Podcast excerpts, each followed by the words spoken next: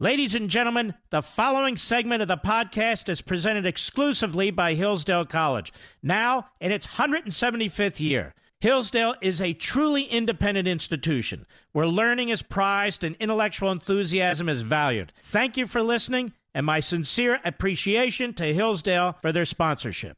He's here. He's here. Now, broadcasting from, the underground command post, deep in the bowels of a hidden bunker, somewhere under the brick and steel of a nondescript building, we've once again made contact with our leader, Mark Levin.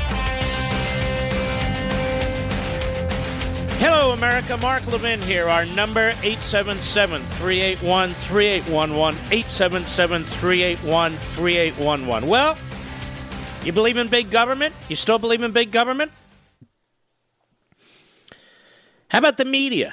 You still think the media are a free press? I'll give you some headlines of clips that I have here. Bernie Sanders in Detroit today. Trump's coronavirus decisions are based on, just summarizing, protecting the wealthy, not science. Chuck Schumer on the floor today. Trump's coronavirus response was slipshod at best. John Brennan on MSNBC. I doubt Trump is psychologically capable to put the country's well being first. Al Sharpton, MSNBC on the Morning Joe. We're in danger. Trump is callous, immoral, as sick as one can be. Scarborough, because of Trump administration stupidity, coronavirus will kill Americans. Chuck Todd praises China for authoritarian ways that he claims prevented the spread of the coronavirus. Of course, he's he's wrong. Brian Stelter, CNN, Trump over cor- uh, corona coronavirus handling. Maybe just stay on the golf course. Jake Tapper, Trump's lies are doing us harm, and it goes on and on and on. And they keep hyping it. They keep hyping it. We have 550 cases and 26 deaths. 550 cases and 26 deaths. Many more than that will die on our roads today. Many more than that. Many more people will die of the flu this year. And it's just in the best interest of the media to hype ratings some website. Have you looked at the homepage of the Drudge Report, Mr. Producer? Have you ever seen anything like that in your life? It puts the National Enquirer to shame. It really has changed. I hope it's under new ownership because I can't imagine my buddy Matt would be doing this. It just hypes everything. Hits, hits, hits, hits. But it's in the best interests of MSNBC and CNN and the New York Times and the Washington Post to just keep hyping this. I'm not saying don't report on it, but you need perspective. Some perspective. It's incredible to me. We've had 26 deaths. There will be many more, as there are with the flu. As there are with the flu. And it's a virus, something we're unfamiliar with, and all of our private labs and government related entities are working on it. And it will be addressed and it will be solved at some point in one way or another. But I haven't seen this kind of reporting ever. Ever. It's shameless. And the politics of the media. The problem is, I'm going to be honest with you. You have news networks and I wrote about it in Unfreedom of the Press, where the newsrooms are really indistinguishable from the opinion providers. From the opinion providers. Is Brian Stelter a journalist or is he a left wing hack? He's a left wing hack, but he's dressed up as a journalist. Fredo Cuomo, dressed up as a journalist, used to work, I think, for ABC. He's a hack. Don Lemon is the hack of hacks. Jake Tapper, a Democrat hack. I could go on and on and on. Every one of these people, John Brennan, is given voice on MSNBC. A hack. Al Sharpton, for God's sakes. Joe Scarborough is a Trump hater. Chuck Todd is a Democrat. His wife's an active Democrat. Supporting Democrat candidates for office and causes. And Stelter, as I said, is a complete hack. Jake Tapper was a Democrat before he became a journalist. What does that tell you? So we get this mix of politics, this mix of ideology, this Trump hating stuff, we can't get a straight story. And so if somebody comes out who's actually professional or an expert and says, you know what?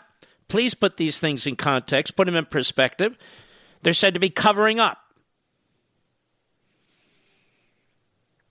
They are undermining our faith in government. They are undermining our faith in the media. It's deplorable. Now look at the stock market. The stock market's going south. Now, you know what I think? Maybe I'm perverse. You know what I think when the stock market's going south, Mr. Producer? Opportunity. Opportunity. I bought property in Florida. I won't get too deep on this. When the bottom fell out of the real estate market, I could afford what previously I couldn't afford. And now it's worth a significant amount of money. I don't think the market's hit bottom yet. But I have every intention of moving my investments around. When I feel it's hit pretty close to bottom, I'm not giving you advice, I'm just giving you my opinion. I'm going to move some of my mutual funds and buy some groups of stocks or stocks in particular that I know are going to rebound and do just fine. Everything doesn't just go up. You know, we've had recessions, we've had bad recessions, we've even had a depression. This is none of that. This hasn't changed your economic life at all. The smart thing to do, the smart thing to do is if you're in your 40s, 50s, even 60s, just leave it alone. Don't even give it a thought. Don't even think about it. The financial experts, the serious ones, they'll tell you that. Let it go. It'll be fine. Two, three, four, five years hence. And if you've been in the market through a mutual fund, let's say through your pension, IRA, 401k, whatever you have, SEP, you've done extremely well the last 10 years. Okay, you're going to take a hit maybe now. But you still have done extremely well over the last 10 years, and there's probably nothing else in which you could have done as well as you've done. It is funny that the Democrats gave Trump no credit when the market was through the roof. That was Obama's stock market. And now that it's hit a wall, and by the way, doesn't mean the economy's tanking, doesn't mean any of these things. Now that it's hit a wall, it's his stock market. I just want you to keep a couple things in mind, though. You'll recall when Bernie Sanders lost badly Super Tuesday, the market had the biggest increase in its history. So it's not the coronavirus in and of itself. You've been hearing today correctly that two of the biggest oil producers on the face of the earth were the biggest, but Saudi Arabia and Russia, yes, Russia, they had a nice little thing going there. The two of them had been colluding on prices, fixing prices. Well, that's all blown up. Now they're at each other's throats. So the price of oil is actually tanking. Now, for the rest of us, that's a good thing. The price of energy goes down, the rest of the world anyway. The price of production goes down, and so forth and so on. We are largely unaffected because we're energy independent now. But it will affect some of our energy companies. But as a consumer, you're going to benefit from the prices. How many people have told you that? Very few, I suspect. But honestly, if you watch the news, the so called news, when the economy does well, they trash the president. It has nothing to do with him. It's the rich getting rich, or Obama did it, or foreign activity did it. If the stock market takes a little hit, then of course it's all Trump and his incompetence and all the rest. If you're, you should be utterly and completely sick of this, and you should be disgusted with the irresponsible nature of the so-called media in this country when it comes to this virus. It's so out of control. To hear a Chuck Schumer, he's not media, of course, but it's one and the same. But to hear John Brennan given a voice on MSNBC, what does John Brennan know about anything? Al Sharpton, for God's sakes, Joe Scarborough, Chuck Todd, Brian Stelter. They don't know anything. Meanwhile, I'm kind of summing up right now, but we're going to hit all these separately. Joe Biden.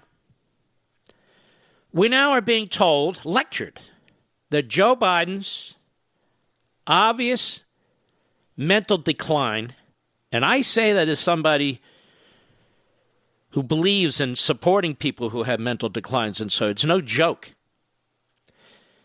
But it's obvious mental decline is not to be discussed. It's not fair. Now, ladies and gentlemen, we're talking about pres- President of the United States. We're talking about whether somebody actually has the mental capacity to be President of the United States. We've seen what's happened to this country when they haven't. The case of Woodrow Wilson. He had a terrible stroke, was unable to function, and his wife took over his duties. We've seen other examples of this. That's why we have a 25th Amendment. The left talks about the 25th Amendment. The media talk about the 25th Amendment. They don't even understand it. Joe Biden is a walking, talking potential 25th Amendment. Now, the Democrat Party has decided it wants Joe Biden as its nominee. But we're not members of the Democrat Party. We're American citizens, first and foremost. And we truly have a right to know what his mental capacity is or competency is. Because day in and day out, we're shown that he's not mentally capable of handling the presidency. I mean this in all seriousness. And I'm not going to be shut down, and nobody else should be shut down from raising this. This reminds me of you're not allowed to talk about candidate Barack Obama's ties to domestic terrorists. They're numerous, they're deep, but we're not allowed to discuss them. So only conservatives discussed it, but the rest of the media stayed away from it, pretty much. Hillary Clinton's lifelong career of lawlessness from Whitewater forward. Oh, we're not going to discuss that emails, all that. No, no, no, no. We're not going to discuss that about Hillary Clinton. Oh, okay. Another candidate. You look at this guy, Sanders. Sanders has had a lifelong association with Marxism. Not democratic socialism, not socialism, Marxism. Marxism. You're not allowed to say it. Communism, Marx. No, no, no, no, no. What's the Red Scare? And he's surrounded with anti Semites. Oh, ah, you can't talk about that. No, no, no. So that's off the table. And now when it comes to Biden, he's obviously deficient. There is simply no question about this. But we're not allowed to talk about that. Meanwhile, when it comes to President Trump, you can talk about whatever you want his past, his marriages, his kids, his wife his finances, whether he's mentally sound. Him you can talk about. Is he a Nazi, fascist? Is an anti Semite? Is he a white nationalist? Anything. Throw whatever you want at Donald Trump. Perfectly fine. And I'm not talking about street rabble, I'm talking about journalist rabble. This is how Joe Scarborough makes a buck. This is what he is. He's a sleazeball. He surrounds himself with reprobates, just like he and his significant other. Reprobates. This is what they do all morning. Al Sharpton passing judgment on anybody? This guy should be doing a long prison term, as far as I'm concerned. Just my opinion. Chuck Schumer, who's a sleazeball, the way he talks about the Supreme Court, among others. John Brennan, I could go on and on, and I will when we return. I'll be right back. Mark Levin.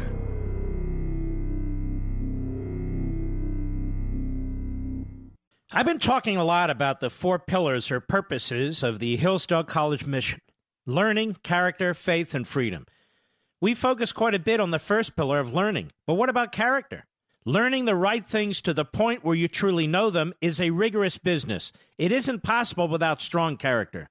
Hillsdale's great president, Larry Arnn, and his outstanding faculty at Hillsdale know that intellectual virtue is meaningless without moral virtue, that having knowledge doesn't mean much if you don't use what you know to serve the good, however possible. And here's an outstanding fact every entering freshman at Hillsdale signs an honor code that reads as follows A Hillsdale College student is honorable in conduct, honest in word and deed, dutiful in study and service, and respectful of the rights of others. Through education, the student rises to self government. Now, to learn more, visit levinforhillsdale.com. That's L E V I N for Hillsdale.com, levinforhillsdale.com.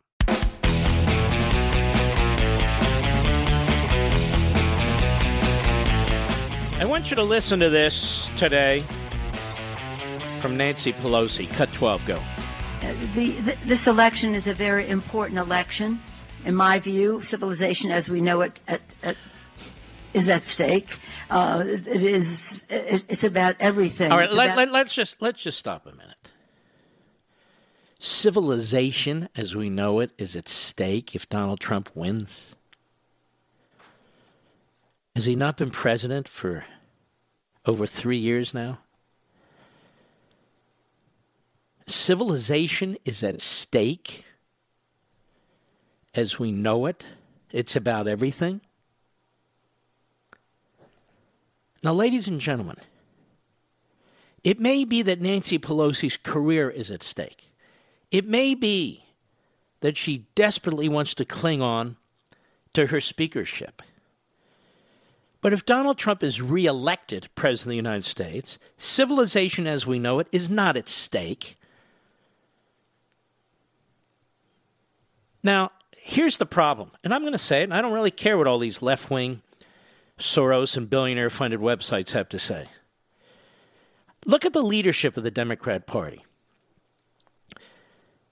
They're duking it out between a 78 year old Marxist and a 77 year old moron. Let's just be an idiot. Let's be honest. This, their Speaker of the House is almost 80 years old. I'm, I'm, it's not an ageism thing with me. I'm just pointing out these are old leftists who are desperately trying to hold on to power. It reminds me of the Politburo of the old Soviet Union, where they were desperately trying to hold on to power. When you listen to or watch Donald Trump, he is a very young 73 year old, very young 73 year old. Bernie Sanders is a very old 78 year old. Joe Biden is a very old 77 year old. Nancy Pelosi is, what is she? Check, check it out, Rich. I think she's 79 or something. She's a very old 79, 80 year old. And they sound it and they act it. Civilization, she's what? 79, almost 80. Almost 80. Look, look how they have to hold on. Desperate to hold on. Civilization as we know it is at stake. It's about everything. If Donald Trump is reelected president of the United States, is this. I mean, I think her mind is fried. You want to know the truth, too. We'll be right back.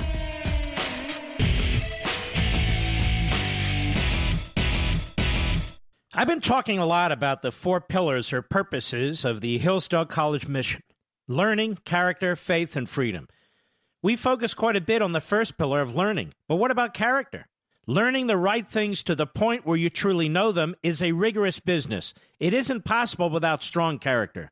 Hillsdale's great president, Larry Arnn, and his outstanding faculty at Hillsdale know that intellectual virtue is meaningless without moral virtue, that having knowledge doesn't mean much if you don't use what you know to serve the good, however possible. And here's an outstanding fact every entering freshman at Hillsdale signs an honor code that reads as follows A Hillsdale College student is honorable in conduct, honest in word and deed, dutiful in study and service, and respectful of the rights of others. Through education, the student rises to self government. Now, to learn more, visit levinforhillsdale.com. That's L E V I N for Hillsdale.com, levinforhillsdale.com.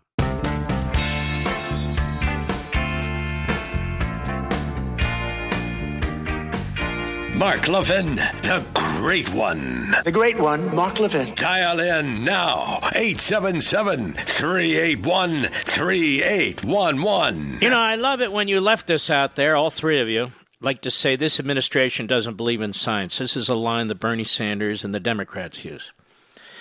This would be the same leftists and Democrats who don't believe a baby's a baby.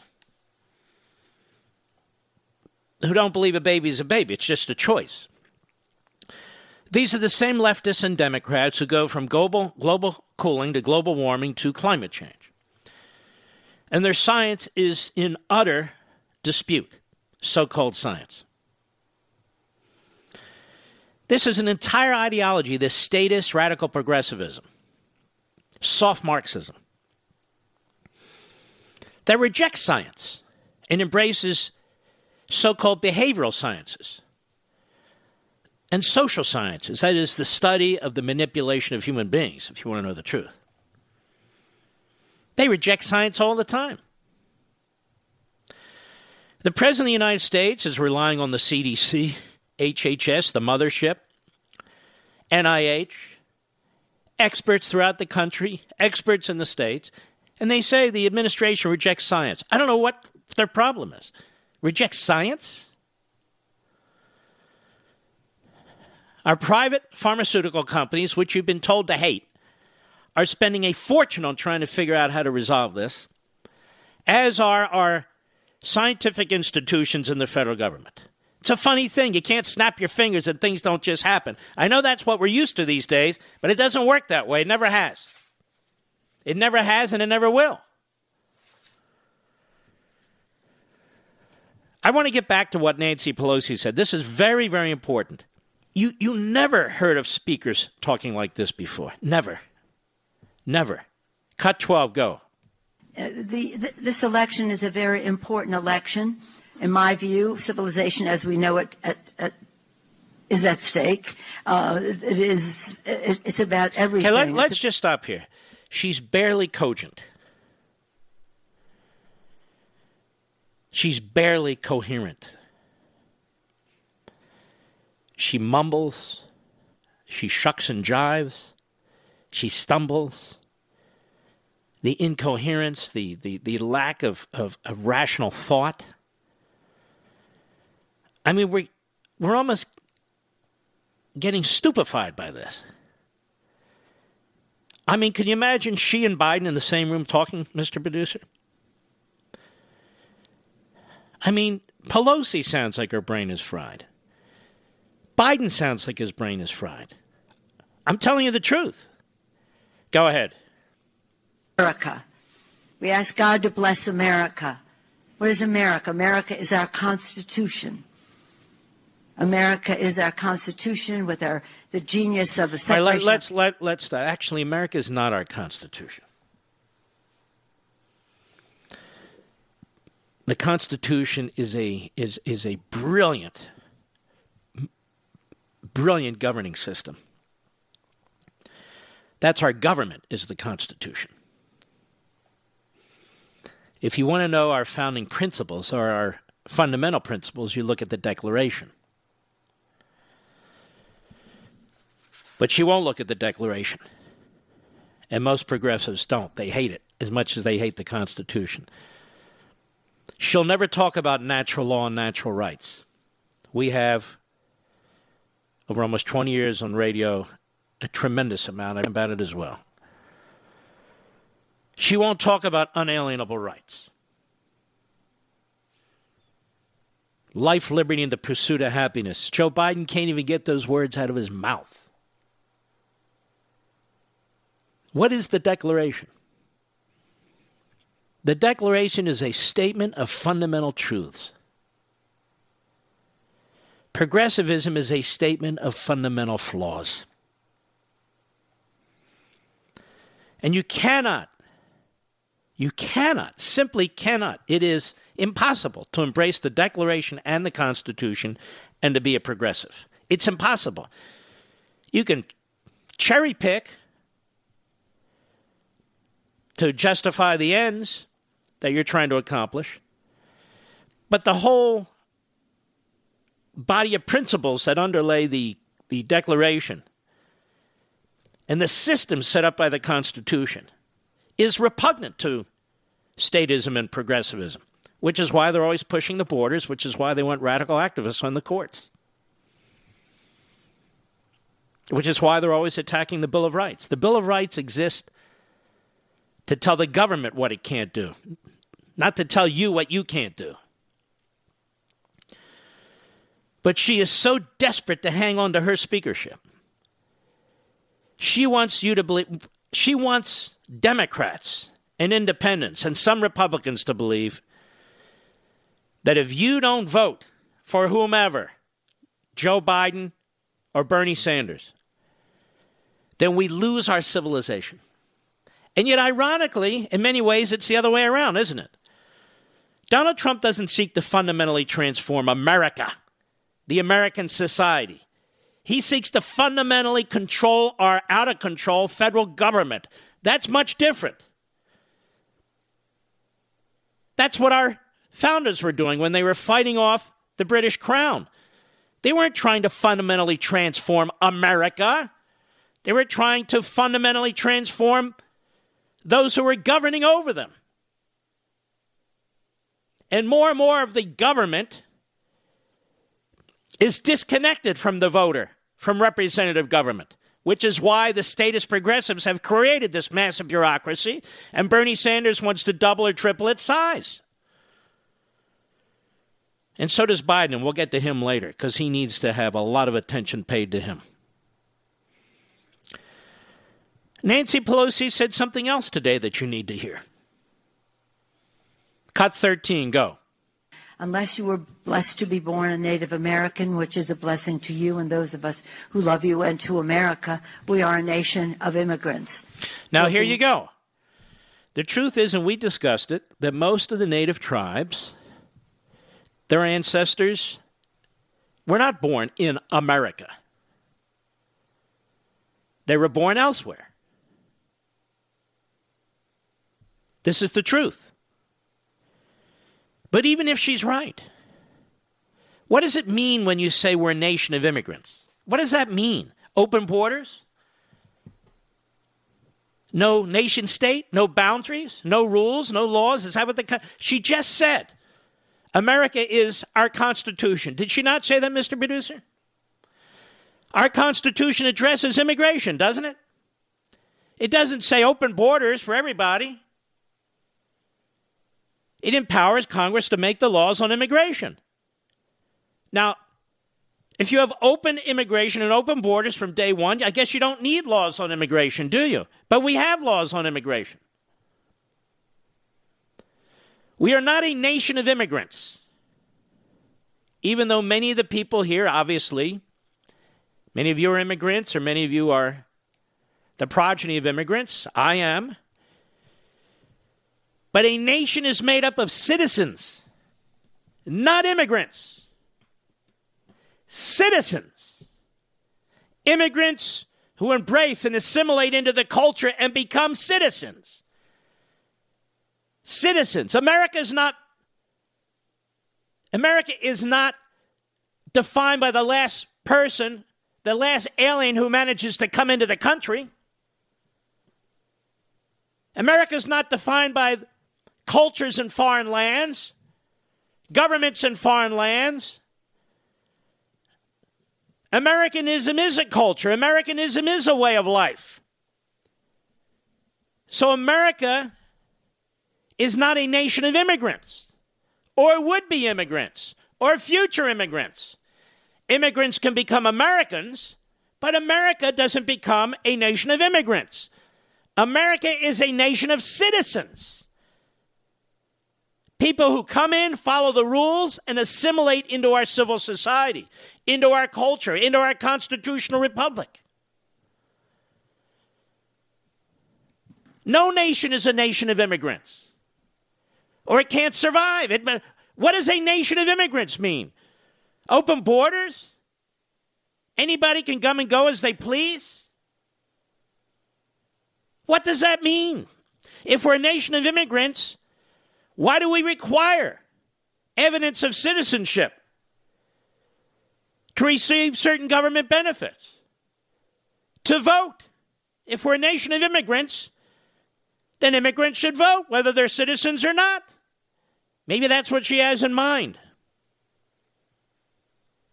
Go ahead. Immigrated. And every newcomer to America hopes, dreams, aspirations uh, for a better life for their children in the future. Those are American traits. No, that's that's fine. But immigration is about what the citizenry wants, not what 2 billion people who want to come to America want. Immigration is about what is in the best interest of the citizenry, what is in the best interest of the civil society. Not what the immigrant wants, it's what the citizen wants, collectively. Nancy Pelosi isn't voted into office by immigrants or would be immigrants. No politician is. They're voted into office by citizens, so they represent citizens. Go ahead. Newcomers have made America more American and continue to do so. No, is- all newcomers haven't made America more American. Some have and some haven't. Like everyone else. Some have and some have. They speak of immigrants, illegal immigrants, future immigrants, as if they're more noble than the American citizen.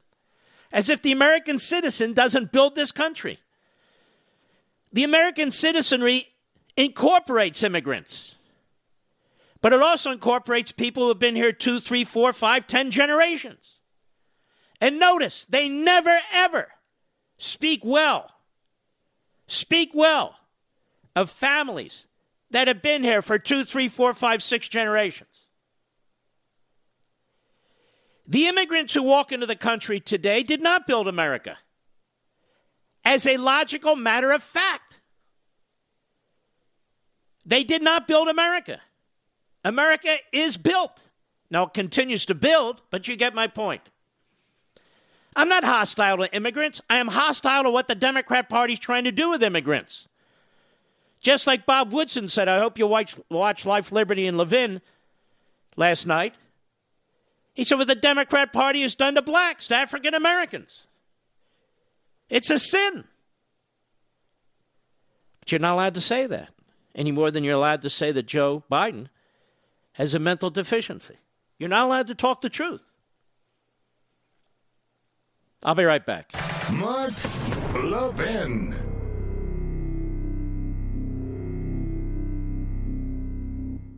I've been talking a lot about the four pillars or purposes of the Hillsdale College mission learning, character, faith, and freedom.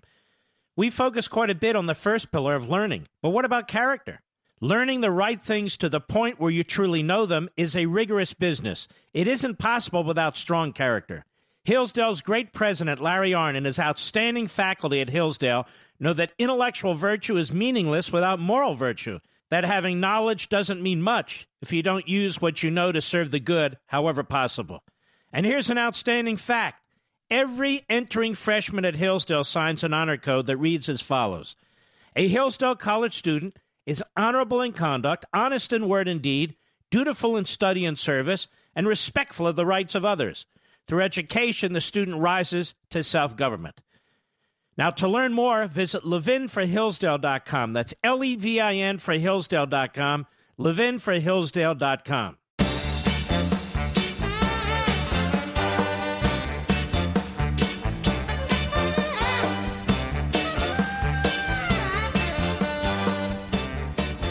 Now, this coronavirus is not going to wipe out mankind as we know it. We don't know the extent of the damage it's going to do. In the United States, it has actually moved rather slowly. And the president does deserve credit for making serious governmental efforts to contain it, to limit its impact in the United States. And he has succeeded but he can't eliminate it. He can't stop it. It's amazing. The people who claim the administration doesn't believe in science. Well, where's their fantasy world coming from? Not magicians. But you also need to understand It's not a pandemic. 500 and some people have been infected with 26 deaths. Of course, it's 26 too many, but we don't live in a perfect world. And meanwhile, they're using it politically to try and take down the president and to try and take down the economy. These are the same people, you recall, who said we need a recession to take down Trump. This is what their focus is on their power and their control. More when I return.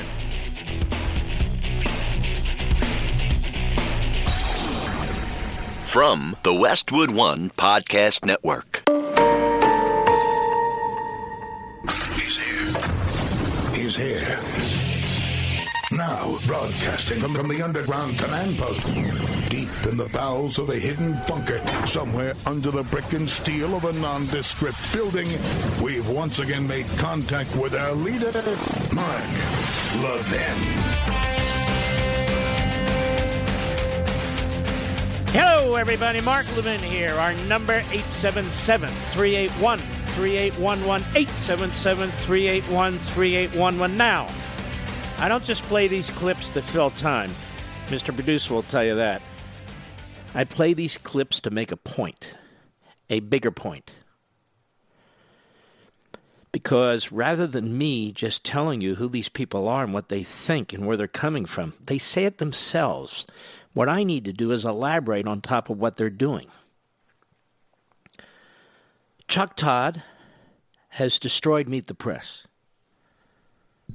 He's destroyed Meet the Press. I used to enjoy Meet the Press as a kid with uh, Lawrence Spivak.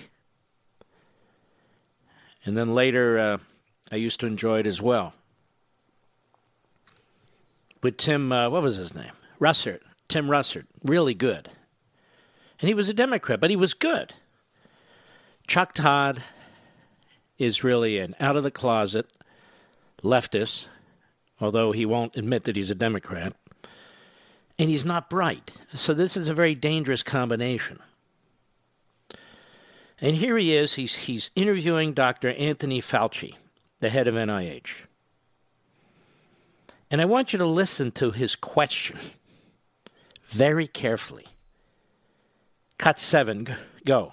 How uncomfortable is it that perhaps China's authoritarian ways did prevent this? Meaning, had China been a free and open society, this might have spread faster. So now, you get that?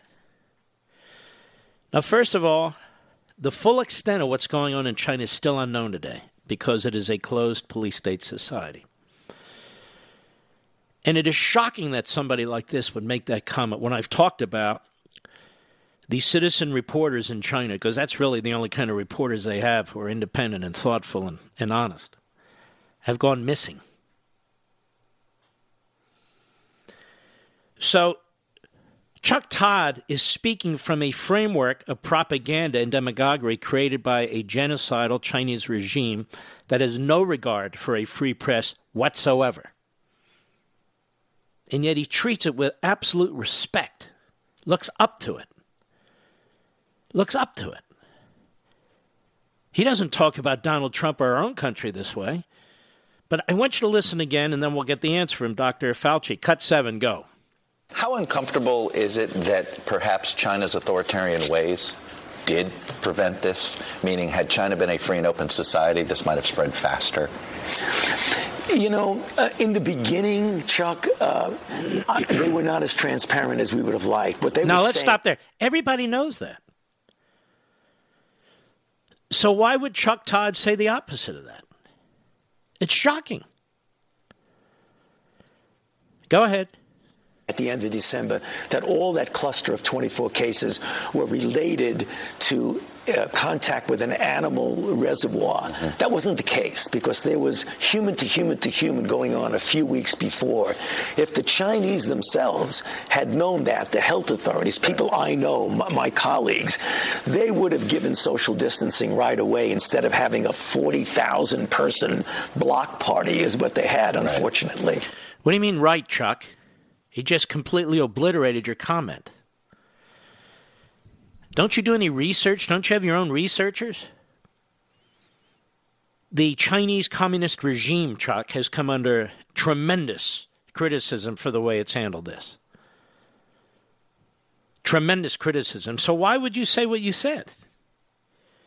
Because you want to be Thomas Friedman? You want to win a Pulitzer Prize or something? I, I don't.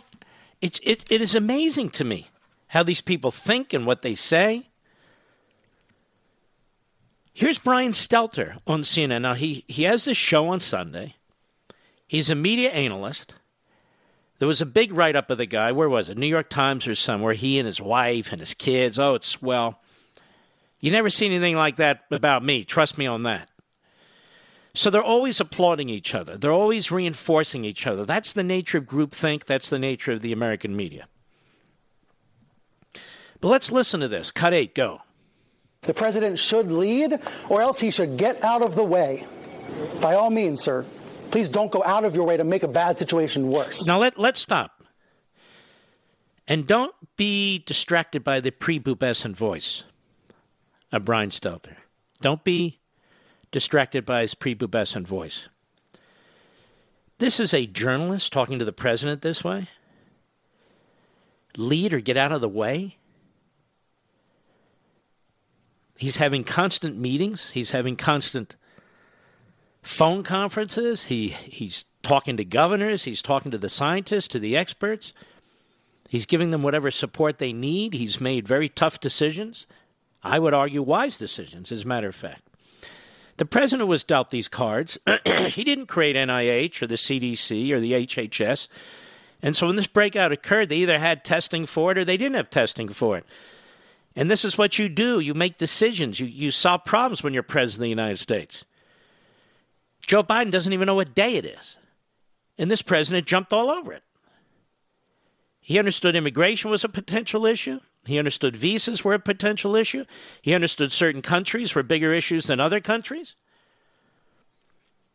And the experts and the scientists in our government have been given their heads. Nobody's told them not to do a thing. Not one of them has complained, not one. So the president inherited this uh, expert workforce, so to speak, and he's addressing it, I think, in an extremely sober and intelligent way. Brian Stelter has never managed anything in his life. He can't even manage his own damn show. Lead or get out of the way? Don't make a bad situation worse? The hell is he talking about? What kind of a media journalist is this? Go ahead. Lead or get out of the way. Don't be an obstacle. Maybe just stay on the golf course. Stay on the golf course, ladies and gentlemen. That's all. Stay on the golf course. This is a reporter. This is the reporting you're getting now. Stay on the golf course. And over at MSLSD, they have no standards whatsoever. None. It is a cable company that is owned by Comcast, which also owns NBC. And I love the men and women who work for Comcast, but man, is it a crappy company. It just is, Mr. Producer. There, it's so mismanaged. It's so badly managed. You try and get some help. And when the people come, they're as nice as can be. And they'll tell you, look, I'm doing the best I can, but, and they'll explain the situation to you. But the executives at Comcast are lousy, lousy. And of course, they buy NBC and MSNBC in order to cover their asses. Why do you think AT&T bought CNN and Time Warner? Why do you think? Why do you think Jeff Bezos bought the Washington Post? You never see anything negative about any of these massive conglomerates. Nothing. Nothing. You don't even know who who runs them. Who is Jeff Bezos' uh, number two guy? Anybody know? Of course you don't know. Who's the chairman of uh, AT&T? Do you know? Of course you don't know. How about Comcast? Who the hell knows? Nobody. But here's Sharpton. Why is Sharpton on TV at all, let alone commenting on the coronavirus? Cut five, go.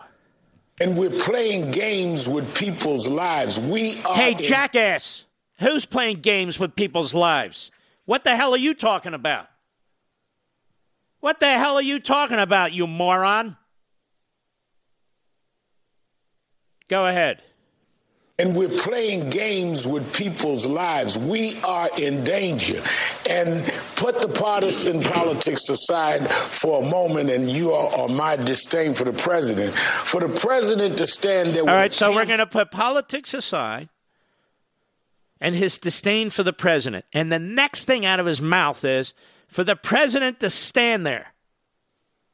Go ahead hat on and try to keep people at bay so he can play with the numbers for political reasons while we're seeing people of all parties all races all economic backgrounds in jeopardy here is as callous and immoral and sick as you are you are you are such a demagogue. You are a grotesque stain on the body politic. That's right i said it that's right, I said it. What the hell has Al Sharpton done? They're trashing the scientists, they're trashing the experts because that's who the president's relying on. He's not fixing the numbers, he's explaining the numbers. They say, you know, they are exploiting this. How can you listen to what I've been playing? Whether it's Brian Stelter or Chuck Todd Al Sharpton, and there'll be more, and not conclude that the Democrats and the Democrat Party media are not exploiting this for everything it's worth. Shameful and shameless. And the same hucksters and hustlers, whether they're pushing Russia collusion or Ukrainian collusion or whatever it is, here they are, they grasping onto this. So desperate for power. It's sick. And by the way, Sharpton, you don't represent me. And don't pretend that you do. You're a good for nothing as far as I'm concerned. And speaking of good for nothing, what the hell has Joe Scarborough ever done? What has he ever done? He's a self serving buffoon and a sleazeball to boot. Cut six, go. It's like Donald Trump saying on Friday, I don't want that ship to dock because that will just mean that there are more reported numbers of the coronavirus. That's not what he said. We all heard what he said, that that'll just mean there's more.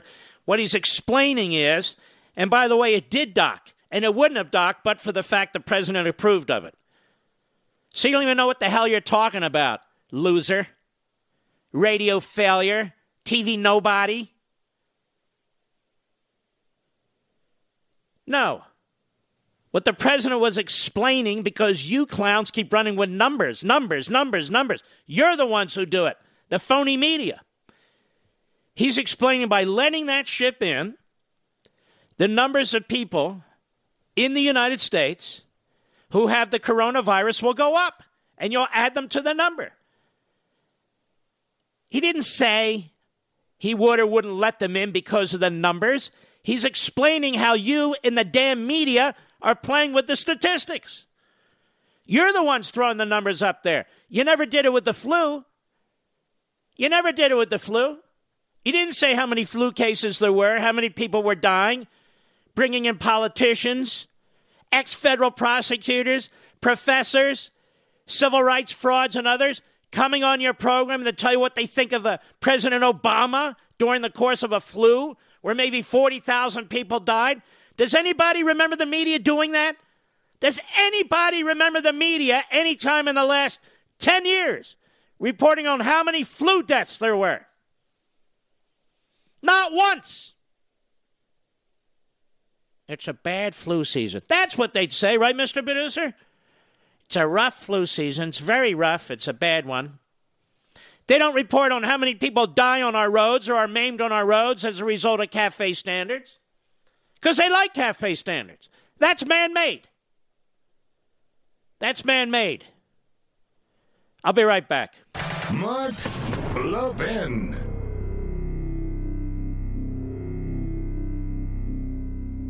In today's digital age, where cyber threats loom larger than ever, safeguarding your personal information is paramount. So why is Congress considering a law that could put your credit card data at greater risk of being hacked and exposed to foreign networks? This Durbin Marshall credit card bill could jeopardize your financial data, make it more susceptible to cyber intrusions. It's a controversial bill that proposes a shift in billions of dollars worth of consumer transactions to payment networks that lack the robust security measures consumers rely on. Who could possibly want that? Well, the answer woke corporate megastores seeking to inflate their multi billion dollar profit margins. The Durbin Marshall credit card bill will undermine our safe and convenient payment systems and endanger your data security. It's time to take a stand. Visit electronicpaymentscoalition.org. Make your voice heard. Tell your senators to oppose the radical Durbin Marshall credit card bill, paid for by the Electronic Payments Coalition.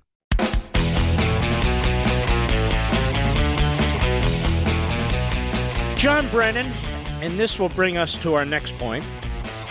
John Brennan, another sleazeball, was on MSLSD. You notice MSLSD and CNN, you have a conga line of Democrats. A conga line of Democrats. Obama officials, Clinton officials, Capitol Hill they just keep running them through, if not hiring them. The only Republicans they actually hire are never Trumpers. Like uh, like Scarborough. Scarborough used to be a cheerleader for Trump, and then they uh, they didn't get along, and now Scarborough can't control himself. I was going to say something that would be hilarious, but it would be very nasty about Scarborough, so I won't say it. But there's John Brennan on MSNBC today. What can he possibly add to the issue of the coronavirus? Why would Andrea Mitchell have John Brennan on? Unless she knows what he's going to say in advance. He's a good vessel. Cut four, go. And later on, uh, President Obama had to deal with Ebola. So he really had two on his watch. Right. And he had created then a pandemic office in the White House that has been taken down by the Trump administration. So one of the things I think we see the difference here. Whoa, whoa, is- whoa, whoa, whoa, whoa, whoa. He created a pandemic office to deal with Ebola.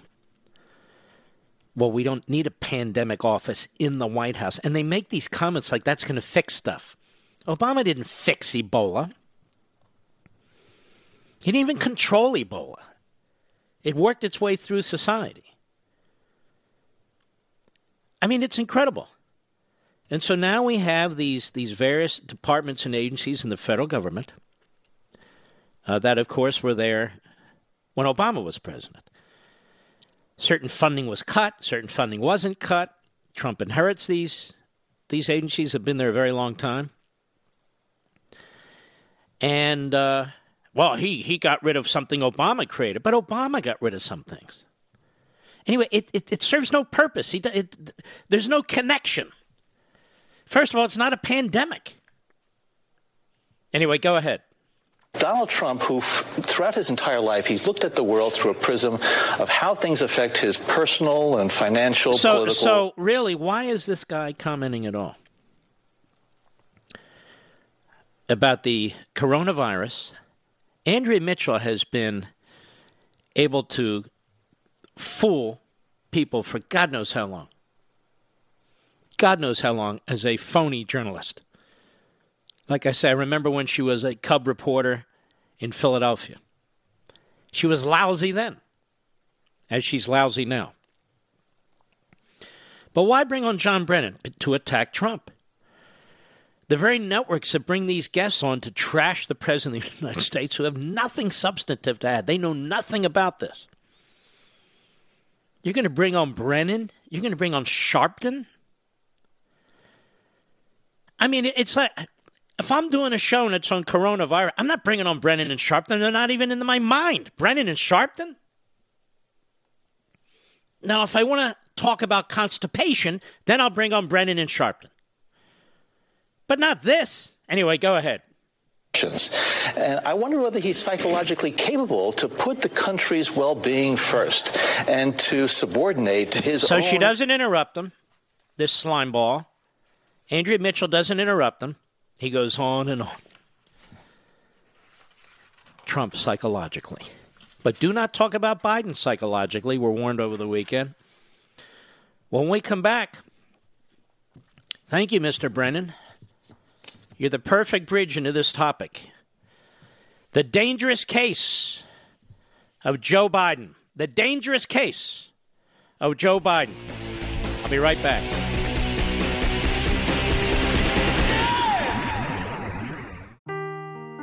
Seeking the truth never gets old. Introducing June's Journey, the free to play mobile game that will immerse you in a thrilling murder mystery.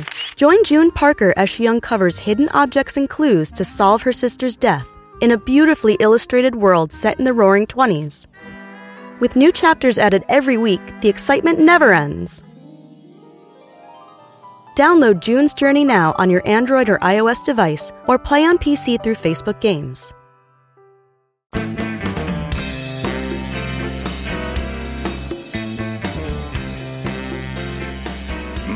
Doesn't suffer fools well. So, if you're a fool, don't call 877 381 3811. If you want a nominee who will bring this party together, who'll run a progressive, positive campaign and turn turn this primary from a campaign that's about negative attacks into one about what we're for, because we cannot get reelect, we cannot win this reelection. Excuse me, we can only reelect Donald Trump if, in fact, we get engaged in this circular firing squad here. Now, he does this all the time. What are we to make of this? The Democrat Party and the Democrat Party press and their supporters would have you laugh it off.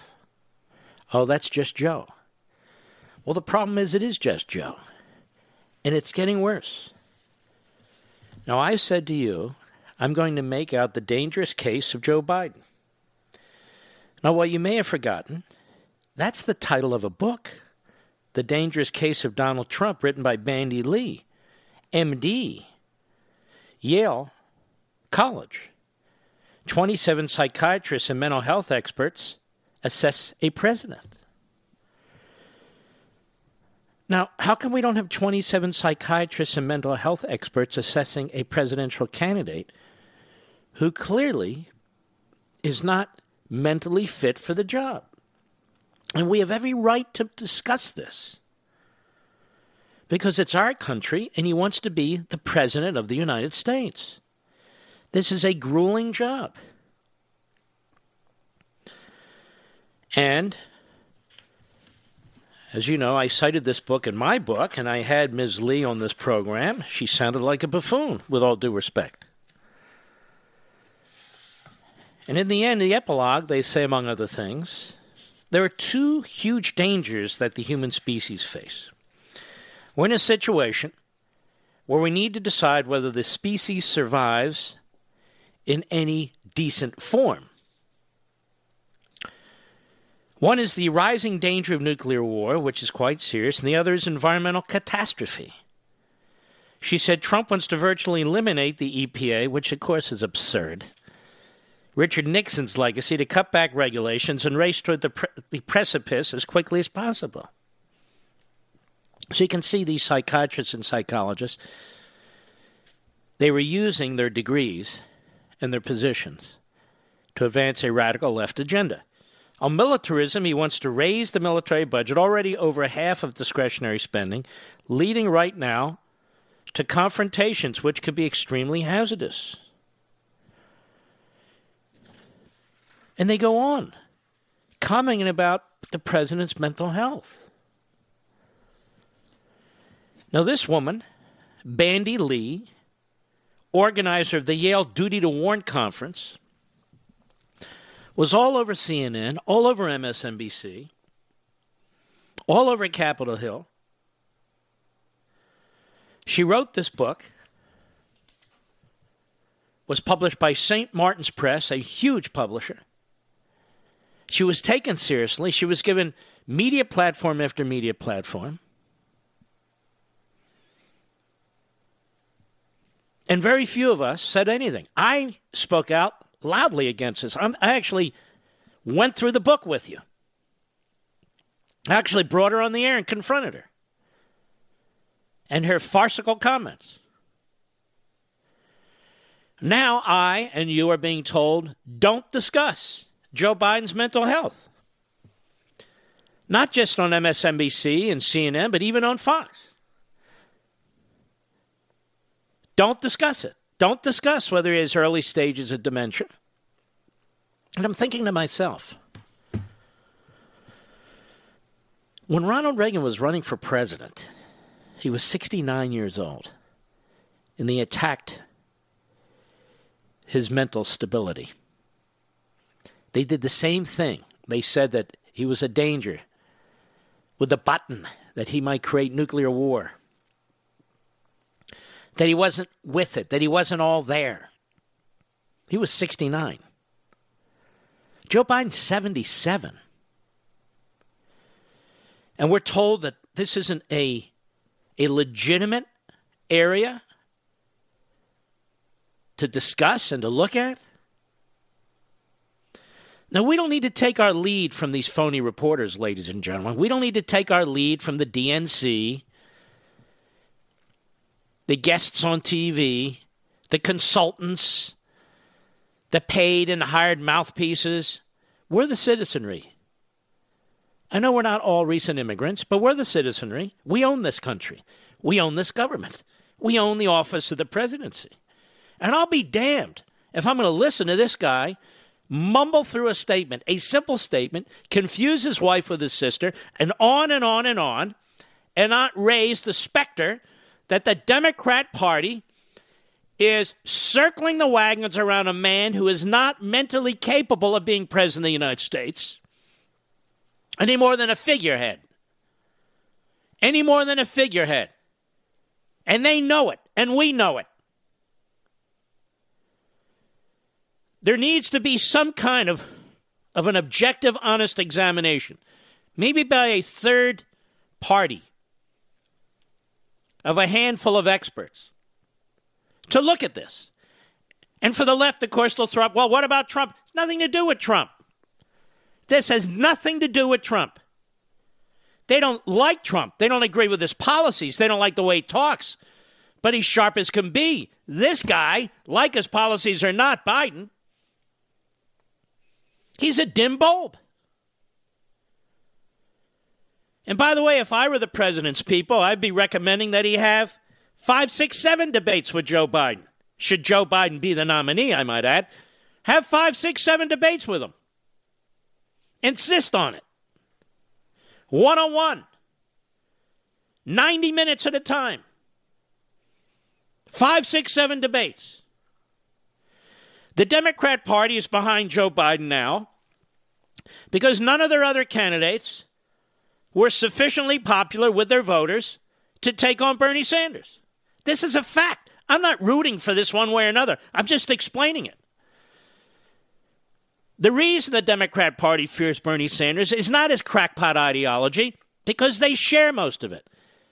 It's because he doesn't embrace all their big city leaders, all their PACs, and all the rest of it.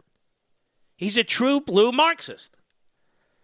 Well, they don't mind the Marxist ideology, but they do mind the fact that they want to hold on to power. So it's like a fight between the Trotskyites and the Stalinists.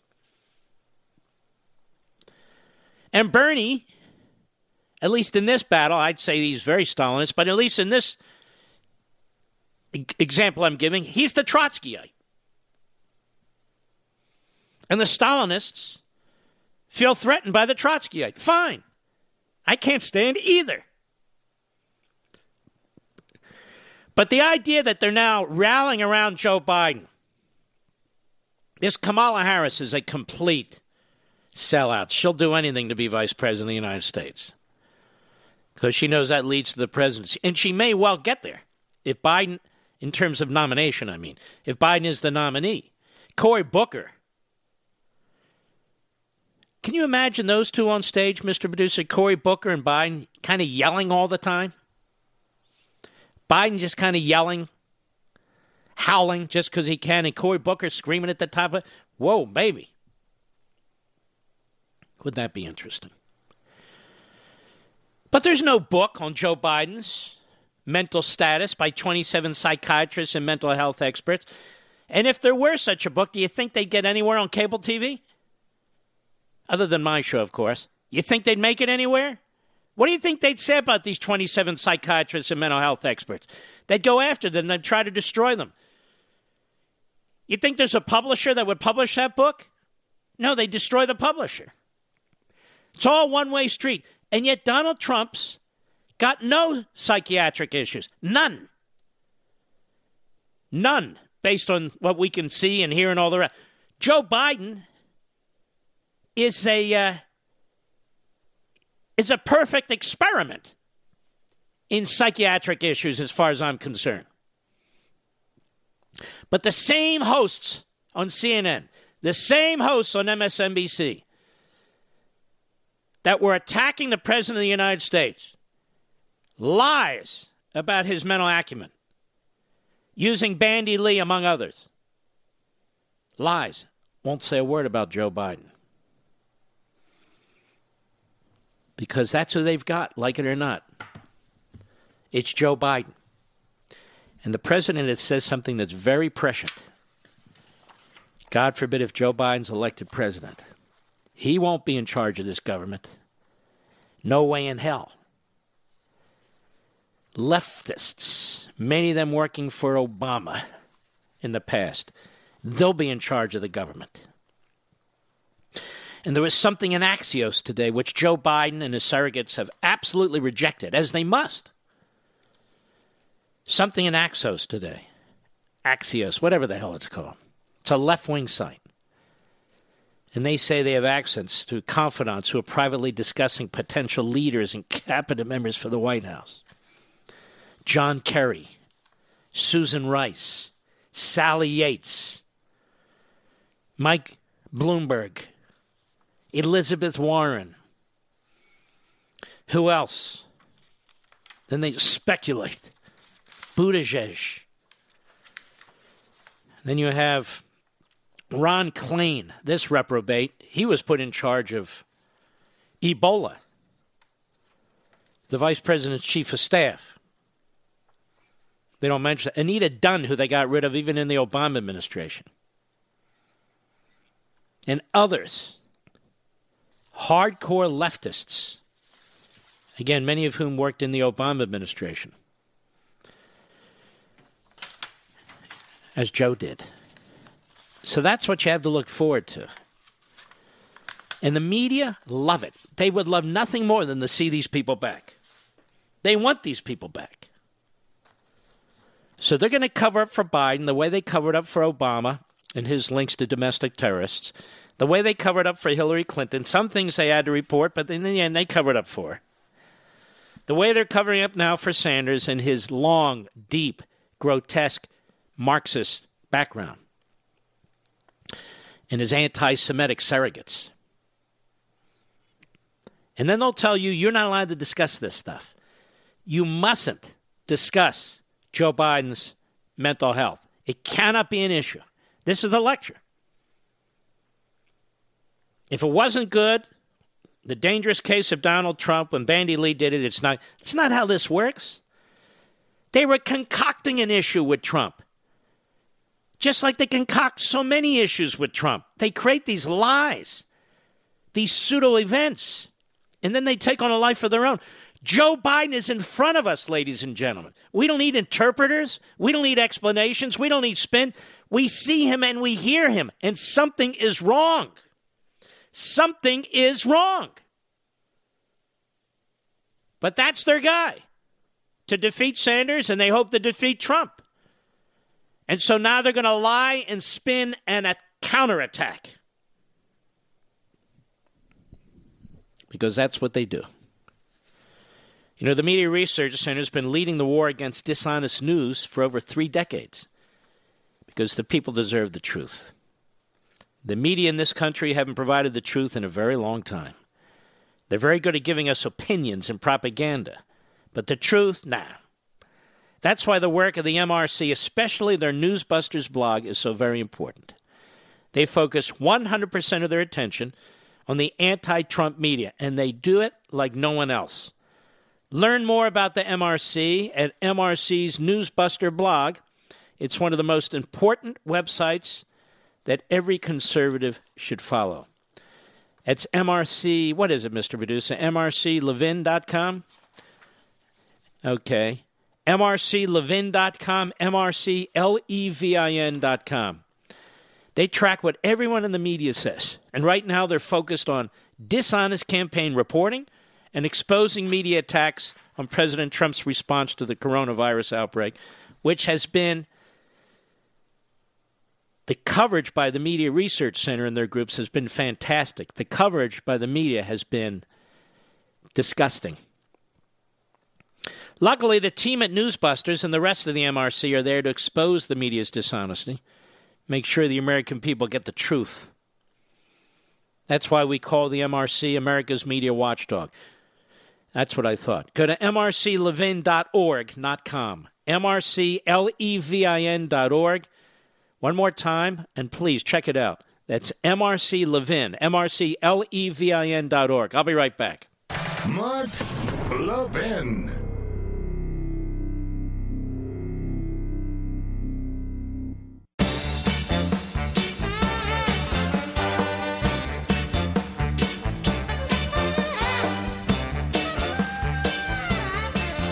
You know, with home security, there's two ways you can go about protecting your home.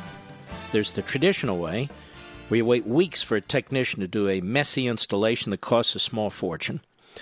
Or there's the other way, SimpliSafe. Simply Safe is everything you need in a home security system. It's award winning protection, two time winner of CNET Editor's Choice Award. SimpliSafe blankets your whole home in safety. You get comprehensive protection for your entire home. Outdoor cameras and doorbells alert you to anyone approaching your home. Entry, motion, and glass break sensors guard inside. You barely notice it's there.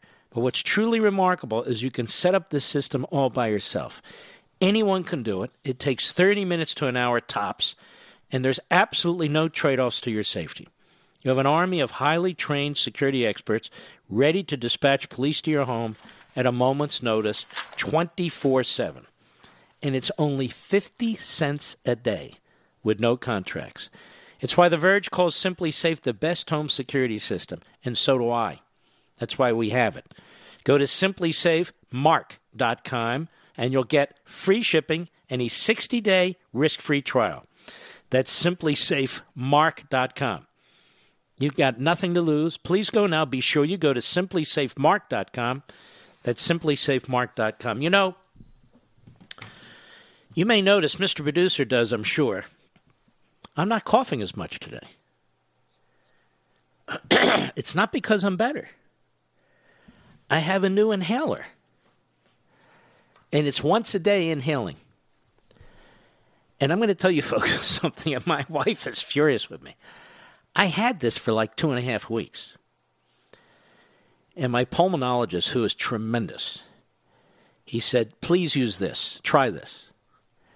You can only use it once a day, Mr. Producer. And I don't have it in front of me. I don't know what it's called. Son of a gun. I've used it twice, yesterday and today. Knock on wood. I probably just screwed up. And I can still tell as the show goes on, you, you get a little weaker and so forth. But the point is, it gets deep into your lungs. And you know who developed this, Mr. Producer? Our pharmaceutical companies. That's right, our pharmaceutical companies. They developed it, and it's doing a hell of a good job, so I want to thank them. I'm not out to destroy American enterprise. I went in today, I got four prescriptions filled. Cost me $89. Lady in front of me gets four or five prescriptions filled. I think it maybe cost her 95 or something like She was complaining every step of the way. Are you out of your mind? Are you out of your mind? Yes, she is out of her mind. It's crazy. All right, I'll be right back. From the Westwood One Podcast Network. Ladies and gentlemen, this final hour of the podcast is sponsored exclusively by AMAC, the Association of Mature American Citizens. Now over 2 million conservative members strong, AMAC believes in and stands up for the values that we care about faith, family, and freedom. Thank you for listening, and please support AMAC. And you can become a member at amac.us slash join. He's here. He's here. Now, broadcasting from, from the underground command post, deep in the bowels of a hidden bunker, somewhere under the brick and steel of a nondescript building, we've once again made contact with our leader, Mark Levin. Hello, everybody. Mark Levin here. Our number, 877-381-3811. Thank you for being here. 877-381-3811. All right, the inhaler that I just used, it's uh, prescription only. It's called Incruse, I-N-C-R-U-S-E. I think that's the commercial name. It's an inhalation powder. Damn thing seems to work, at least for now. I won't hold my breath, as they say. but seriously. You know what uh, is amazing in all these clips all the Sunday news shows, even some of our friends on cable TV. You know what's interesting, Mr. Producer? As they attack Donald Trump and say this hasn't been handled with seriousness, which of course it is being. How come Adam Schiff isn't dragged on TV and asked about what he did while this breakout was occurring in China? How come Chuck Schumer isn't dragged onto TV and asked about what he was doing while this breakout was taking place in China. How come Nancy Pelosi holds one of her sort of, uh, well, holds one of her press conferences, and the question isn't put to her? How come the United States Congress was paralyzed as a result of the Democrats when this breakout was occurring in China? And then there's a question for the media. Where were you? You were busy saying, shouldn't there be witnesses? Shouldn't there be witnesses? I think there should be witnesses. Need John Bolton. Whatever happened to John Bolton? They don't talk about him anymore, Mr. Producer. See how it works? John Bolton, non factor. Witnesses, who can remember? The Senate impeachment trial, outrageous, long behind us. The conduct of the Democrats in paralyzing the House and the Senate, so they're not having hearings into the coronavirus or funding. Nobody talks about it, except me. Chuck Todd is not going to ask Nancy Pelosi this question. George Stephanopoulos is not going to ask Adam Schiff this question. Jake Tapper is not going to ask Chuck Schumer this question. It's not going to be asked. The Democrats have no response. If you're going to politicize it, then politicize it. The Democrats have no responsibility for anything. They're just observers, don't you know? The fact that they shut down Congress is meaningless. And they shut it down for a long time. For a long time. In the Senate, three, three and a half weeks, but it was really more than that. And if they had had their way, and if Mitt Romney had had his way, the Senate would have been paralyzed for a longer period of time while they're still fighting over witnesses and testimony and all the rest. It could have gone on for another month. For a whole another month. Then they attacked the President of the United States, who they were trying to cripple and trying to, to remove from office. He didn't move fast enough. Well, he moved with lightning speed, certainly compared to them. But he did move fast. What the hell is he supposed to do? He did everything he needed to do, or everything he could do. Let me put it that way. But the Democrats are never dragged into this. And yet they took over the Congress. They blackmailed the Senate. Nancy Pelosi sat on those unconstitutional articles for a month, for 33 days. Imagine where we'd be in terms of congressional oversight of the coronavirus. We'd be far ahead of where we are today. And now she says if President Trump's reelected, It threats our very civil society, it threatens the existence. You know what? Let's go back to cut 12. I want to move on, but this is so outlandish and sick. Cut 12, go. Uh, the, the, this election is a very important election. In my view, civilization as we know it at, at, is at stake.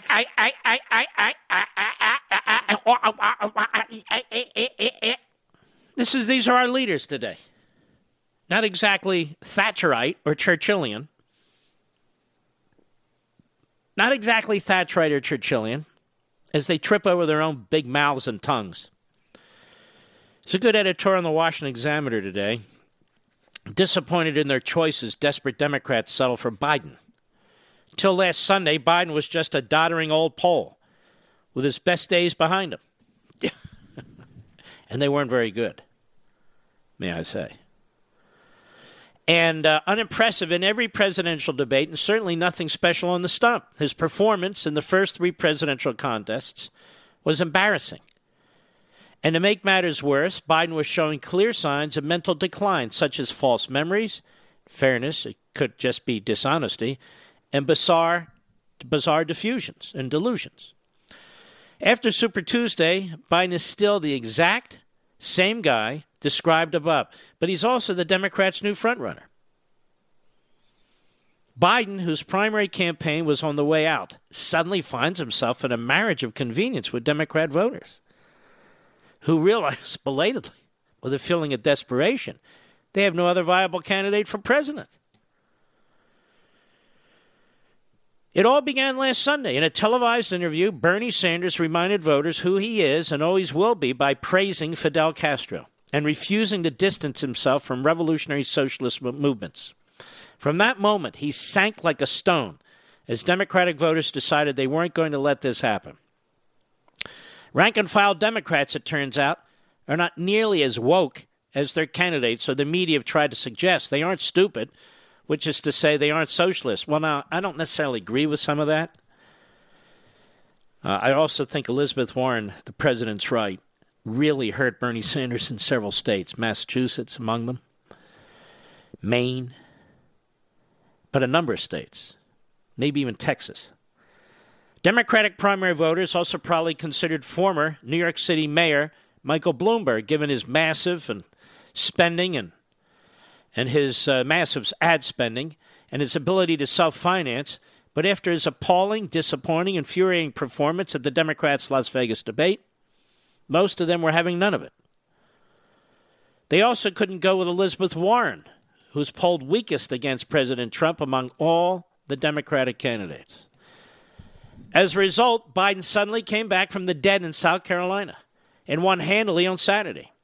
Then, with Pete Buttigieg and Amy Klobuchar finally dropping out and endorsing Biden, Democratic voters all around the country decided spontaneously and simultaneously that now was the time to settle for, well, that guy. They will line up lockstep behind the safe establishment choice whom everyone had been anticipating as the winner last summer. This hasn't necessarily been a winning formula for either political party, Democrats elected their last three presidents by taking risks and choosing dark horse candidates Carter, Clinton, Obama. The relatively inoffensive, safe nominees, think of Al Gore or John Kerry, tend not to do so well. Think about Hillary Clinton, too. Before Trump, Republicans had also fared poorly in choosing inoffensive, my next, my turn next uh, nominees out of large competitive fields. Neither Bob Dole nor John McCain nor Mitt Romney had what it took. If he can hold off Sanders for a few more weeks and cobble together enough delegates to secure the nomination, Biden will surely be a tough opponent for Trump. But how strange that having been given up for dead, he's become the one Democrats are so desperate to settle for. Well, as we said here, people were writing off Biden too soon. We didn't. I didn't make predictions, but I said it was way too early in the primaries to say Biden didn't have a chance, certainly before Super Tuesday. And he was helped enormously by Elizabeth Warren. I think Elizabeth Warren really was there to stop Sanders, but that's for another day. So now they have Biden. They're going to turn Biden into, uh, you know what they're going to turn Biden into, Mr. Producer? Einstein. Smartest guy to ever run. He's just underestimated. All that gibberish that comes out of his mouth, where he speaks in like tongues, that's just a facade to confuse his his opponents. Confuse his opponent, opponents. The Democrats had a very, very weak field. We've talked about this many times. A very weak field. And now they're left with two of the weakest of the field, if you think about it. Two old men, which is okay in and of itself. I'm going to be an old man one day, but I don't intend to run for president. But one who is a, a, dyed in the wool Marxist, and the other who is absolutely an idiot. And they've decided let's get behind the idiot to defeat the Marxists. Because look, Joe will surround himself with a bunch of reprobate Marxists and socialists and whatever you want to call them. So in the end, we'll get what we want, maybe 80% of what we want, 70%. But, you know, it's a slow train. We're okay. But Sanders probably can't win. But now Joe. Joe is so smart. Man, his ties to blue collar work. I've never understood his ties to blue collar workers. Joe was never a blue collar worker. His family members have never been blue collar workers. He hasn't done a damn thing for blue collar workers. He's your typical liberal. Your typical liberal. And God forbid if he gets in office with all these reprobates, these former Obama supporters and, and others, God knows how many blue, blue collar jobs are going to be lost, these assembly lines and so forth. That's why the Democrats are trying to actually pin the coronavirus on Trump. And the media are doing exactly the same thing. It's appalling. I'll be right back. Mark Levin.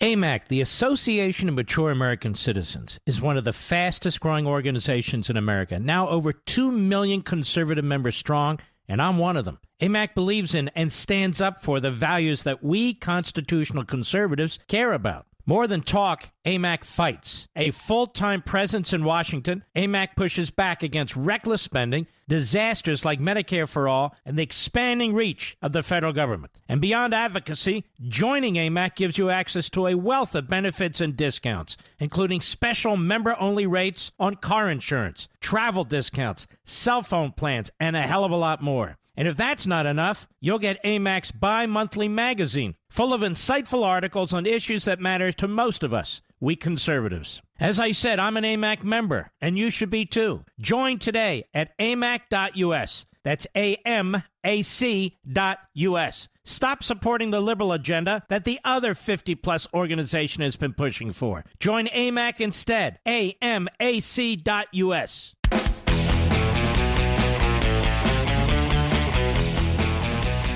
You know, folks, it's very important I continue to discuss what goes on in Israel, not because I'm Jewish. No, no, no, no. But because you can see the similarities of what's taking place in our country. And you have Obama operatives who are working in Israel to try and topple Benjamin Netanyahu. They have never forgiven Netanyahu for coming to this country, talking to us, the American people, speaking to Congress, in fighting the Iran deal. Let me tell you how diabolical it is now over in Israel. I've told you about this party. They call themselves blue and white. Blue and white really are, in my view, the colors of Israel. When you look at their flag, it's blue and white. And uh, a former IDF chief, Benny Gantz, has joined with a, a left of center type called Lapid, uh, they tried to pull this party together for the single purpose of defeating Netanyahu. They managed to get in the election very few votes, maybe 32, 33 votes, as I recall. The Likud party got 36. They got three more votes. But more than that, the Likud party was aligned with other parties, religious parties, and so forth. So together, they came just shy of 59 votes. You need 61 members or votes because the Knesset or parliament is 120 members in order to choose the prime minister and run the government. Well, this guy, Benny Gantz, during the campaign promised he would not allow the Arab list, that is, the list of Arab parties, in his government. Nor did they want to be part of the government.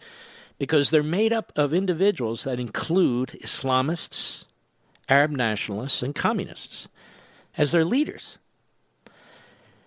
And the parties oppose the very existence of the state of Israel. Many of them are, are sort of fronts for the Palestinians and so forth.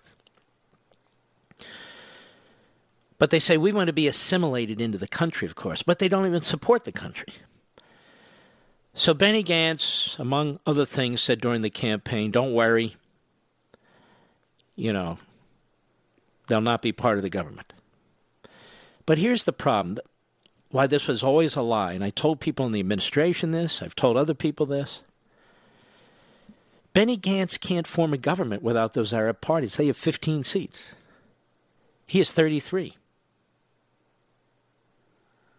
In addition, there's another guy by the name of Lieberman, I've told you. He's an immigrant from Russia, he's a Russian Jew.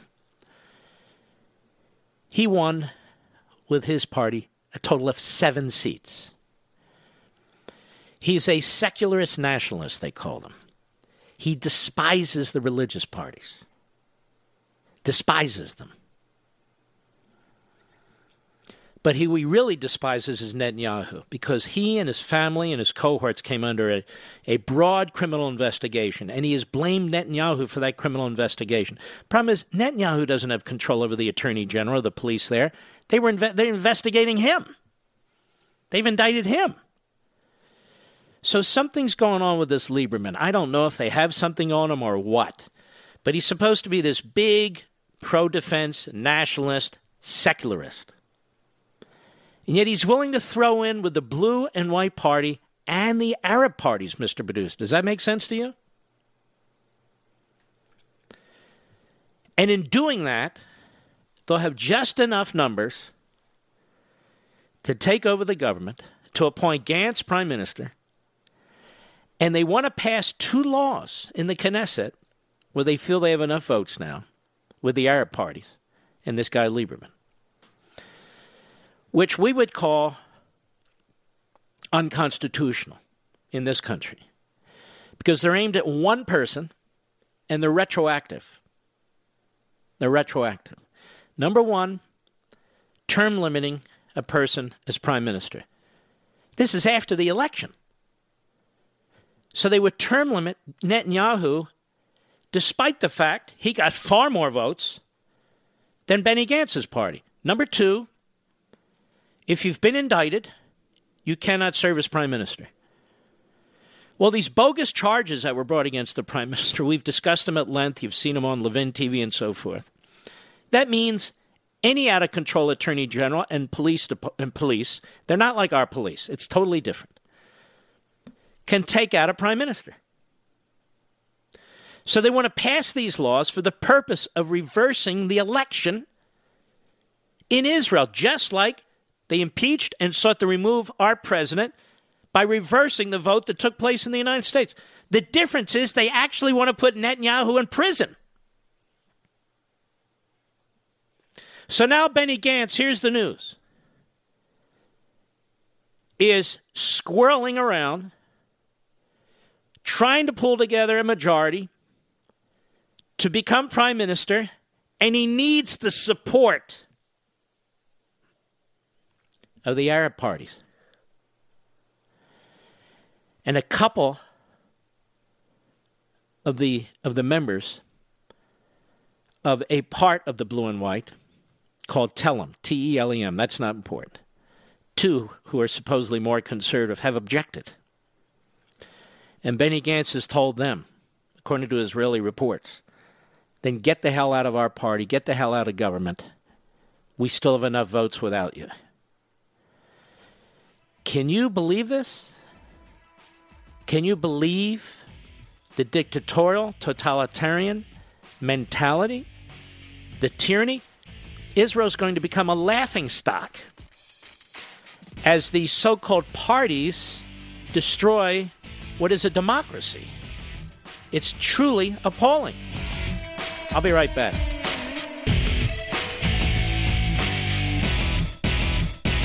AMAC, the Association of Mature American Citizens, is one of the fastest growing organizations in America. Now over 2 million conservative members strong, and I'm one of them. AMAC believes in and stands up for the values that we constitutional conservatives care about. More than talk, AMAC fights. A full time presence in Washington, AMAC pushes back against reckless spending, disasters like Medicare for All, and the expanding reach of the federal government. And beyond advocacy, joining AMAC gives you access to a wealth of benefits and discounts, including special member only rates on car insurance, travel discounts, cell phone plans, and a hell of a lot more. And if that's not enough, you'll get AMAC's bi monthly magazine, full of insightful articles on issues that matter to most of us, we conservatives. As I said, I'm an AMAC member, and you should be too. Join today at amac.us. That's A-M-A-C.us.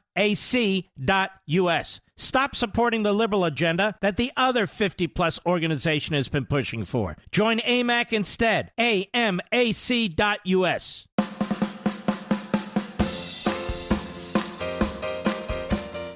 You're listening to Denali, the great one. The great one. And you can call in now, 877 381 3811. By the way, I also think the uh, the Trump peace plan is in dire danger of being uh, rejected in uh, in whole or in part. Grave danger as a result of this blue and white party working with the Arab parties. Uh, it never made any sense to me to wait till after the election to allow these the Israeli government to annex its ancestral part of it, its ancestral homeland in Judea and Samaria, and so forth and so on. And I warned individuals about this. Uh, the reason why it's very unlikely now, I hope I'm dead wrong. Again, it's not a prediction, it's a concern is because the Arab parties will never go for it, and the left will never go for it, and that means that Gantz would be thrown out as prime minister in about 14 minutes. In about 14 minutes. Plus, you have the Obama people who are really behind Gantz and this party, uh, and they want to see Trump fail. They want to see this deal fail because they don't believe in it. And none of the Democrats running for president believe in it. So, in that regard, I think it was a mistake not to just go ahead and implement part of the program, waiting around for a committee to map and so forth. That could have been done much more quickly. I also think it probably would have helped Netanyahu in his election. See, this has an effect on us, too. It's going to be very difficult for this administration to work with uh, Benny Gantz, who's so tied to Biden and and the Democrats uh, and the Obama administration. It's going to make it much, much more difficult to deal with the Iranians. Uh, so it does have an impact. It's going to have an impact on history, too, potentially. So, Mr. Producer was saying to me, it's so complicated. He's right. And the bottom line is this you can get a larger percentage of the vote in Israel, but the, it's a party system. So, if you can cobble together enough parties, even little parties, even Arab parties that reject the whole concept of a state of Israel, you can win, even though you get a lot fewer votes. It has nothing to do with our electoral college system or anything like that. And so, this blue and white party is the umbrella party, has parties and individuals within its party, within its umbrella, I should say, that are at each other's throats.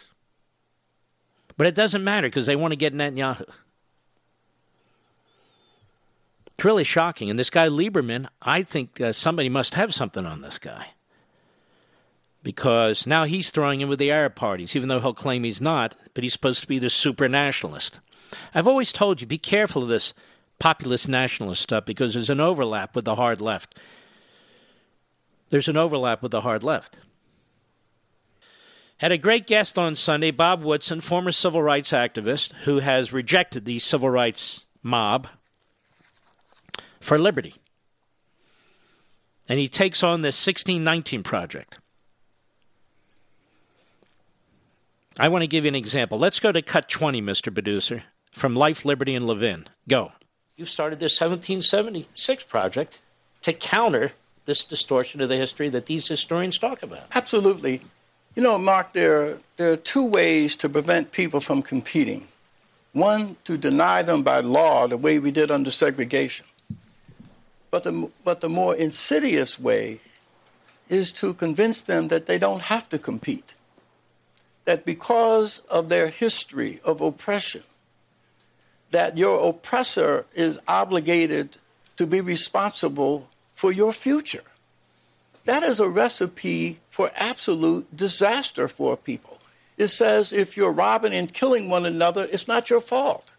If you're having babies out of wedlock and not taking care of them, it's not your fault. If you're eating too much and you're overweight, it's not your fault.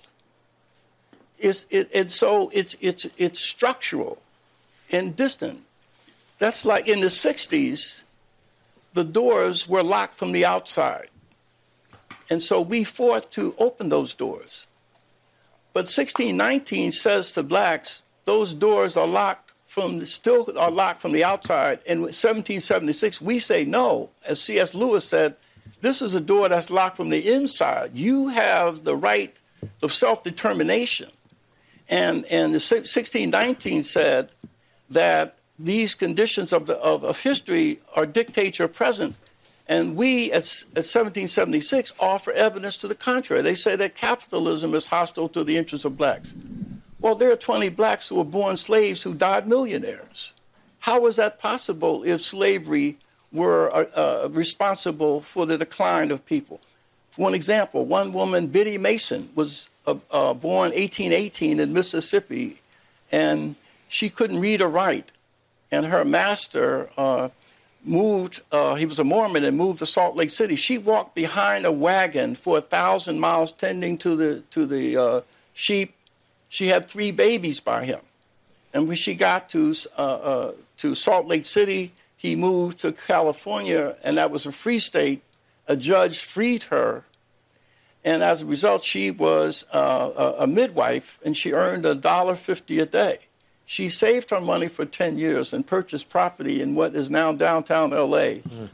And got into real estate. And eventually, when she died, she was worth about $670,000. And she is the founder of the AME church that's still operating. And her great, her grandson became one of the wealthiest blacks. So there are countless stories like this of blacks in that period who achieved against the odds. And those traditions uh, continue.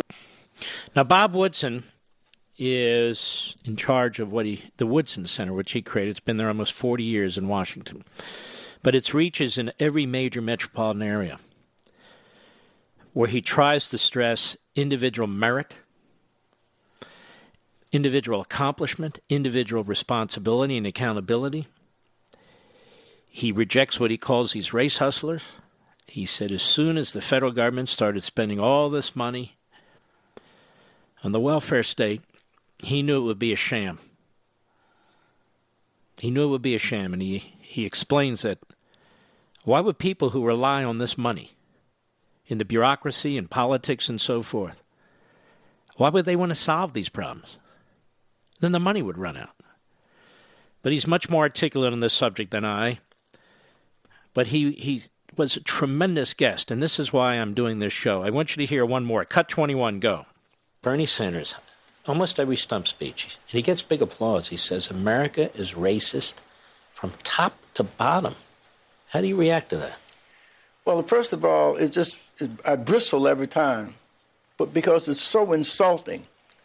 But I remember some years ago in Washington, D.C., um, uh, the Klan had come to town, a rickety little bus, and 5,000 people were trying to get at them. And so the Washington Post came down into Ward 8, one of the most dangerous communities here in Washington, where there's a lot of violence. And they asked a 70 year old man if he was going to join the demonstration against the Klan. He said, Well, bring him down here if they can get rid of these drug dealers. So his reality was the condition of drug addiction and violence in his community. It was not race. White people are not in these communities robbing people and creating the murders.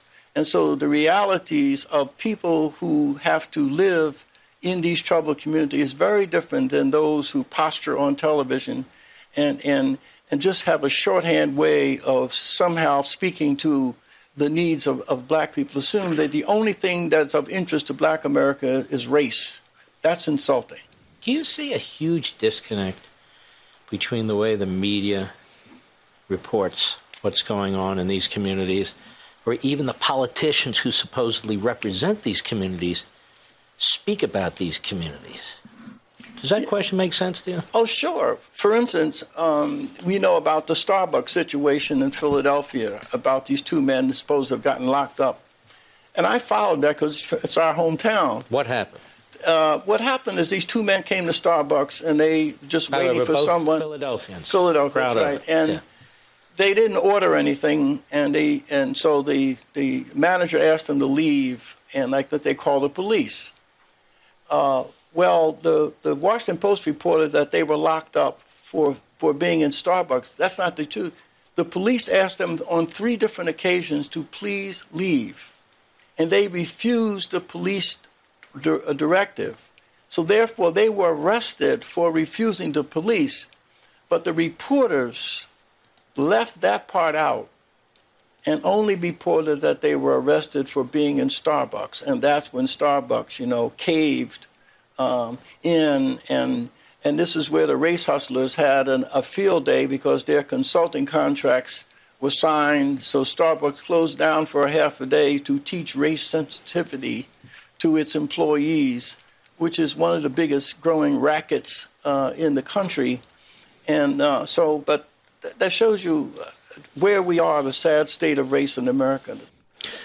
I want to take a quick break now because there is one more clip of the great Bob Woodson that I want to play for. I told you he's he's inspiring. He's really quite a brilliant man, and he has spent his life committed to try and improve these communities in a completely different way than the left. We'll be right back. Mark Levin.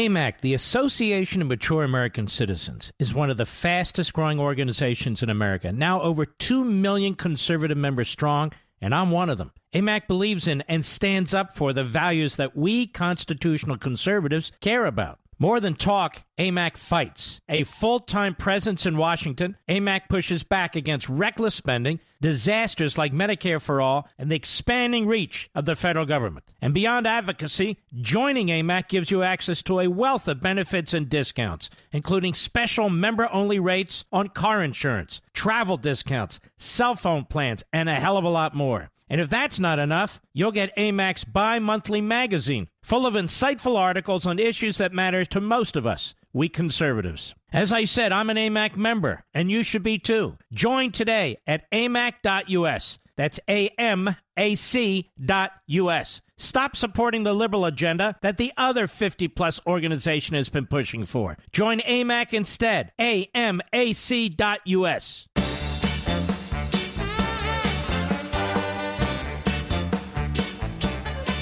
By the way, here's something to think about. Maybe we'll discuss it tomorrow. If a pharmaceutical company, after intense resources and time, comes up with a vaccine for the coronavirus that works, think they should be able to make a good profit?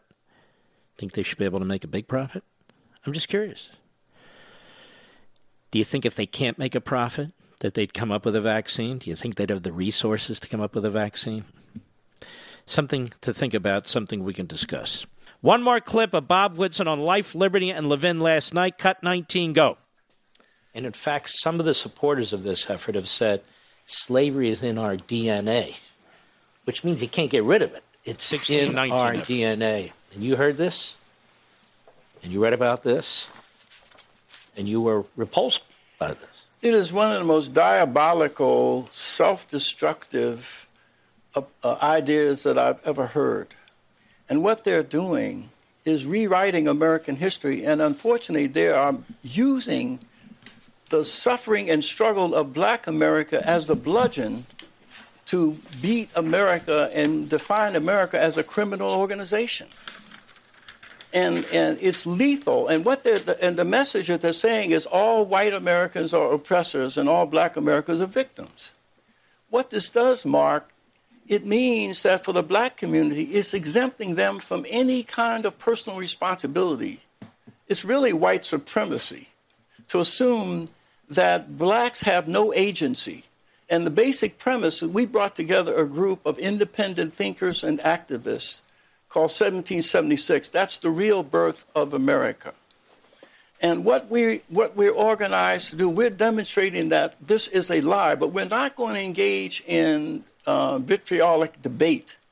What we want to offer through our essays, through our, our scholars that we brought together, we are providing an aspirational and inspirational alternative narrative that presents facts. For instance, 1619 says uh, that the, the current problems facing black America, where 75% of babies are out of wedlock, the, we lost more blacks, killed more blacks in one year than was lynched by the Klan in 50 years.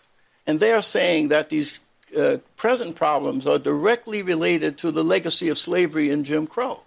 Well, in our essays by our scholars, we're providing evidence that that is not true. And in fact, uh, when slavery ended, 75% of all blacks were illiterate. Well, within less than 50 years, that number reduced to 35.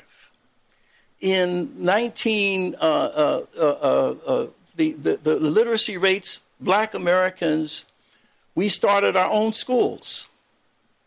The, the, the, the education gap between whites and blacks in the South in 1910 was eighth grade for whites fifth grade for blacks. Booker T. Washington partnered with Julius Rosenwald. And Julius Rosenwald put up about $4 million. The black community put up 4.6. And they built 5,000 Rosenwald schools so that one third of all low income blacks attended a Rosenwald school. Well, Mark, between 1920 and 1940, the studies show that that three year gap was reduced to six months. So if blacks could reduce the, the educational gap between 1920 and 1940, and we had five major high schools, Dunbar here in Washington in Atlanta, where the class sizes were 50, we used textbooks. The budgets of those schools were a small fraction of what the white schools. But every one of those black high schools in the 20s tested higher than any other white school in the city. All right, you can see why this man is is really remarkable, and why he rejects rejected the current civil rights movement. Ladies and gentlemen, we salute our armed forces, police officers, firefighters, and emergency personnel, and all people who protect us. We want to thank the administration for doing everything it can on the coronavirus and all the experts and doctors and labs out there. Thank you, too. We'll see you tomorrow. God bless. Be safe. From the Westwood One Podcast Network.